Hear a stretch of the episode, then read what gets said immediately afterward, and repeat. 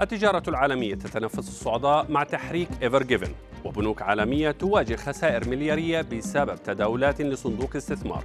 وذيب لتأجير السيارات أحدث المنضمين إلى تداول. أبرز الأخبار الاقتصادية خلال الساعات الأربع والعشرين الماضية في دقيقتين على العربية بودكاست.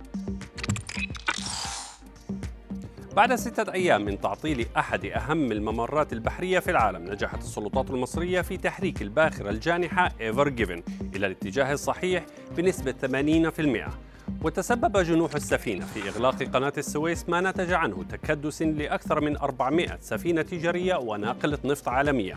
وذكرت هيئة قناة السويس أن المدة المتوقعة لمرور السفن العالقة على الجانبين ستستغرق ثلاثة أيام ونصف بعد فتح القناة بشكل كامل.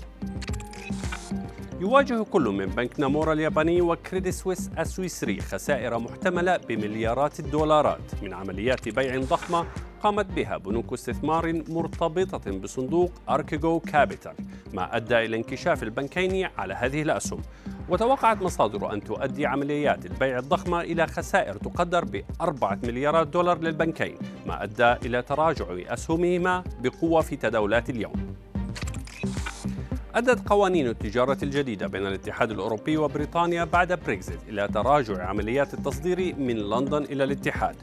وأظهر مسح أجراه اتحاد الشركات الصغيرة في بريطانيا أن 23% من الشركات أوقفت التصدير إلى دول الاتحاد وأشار المسح إلى أن بعض الشركات أوقفت عمليات التصدير وذلك بسبب طول وتكلفة الإجراءات البيروقراطية التي واجهتها هذه الشركات فيما تدرس شركات أخرى إنشاء فروع في دول أوروبية لتفادي هذه العراقيل.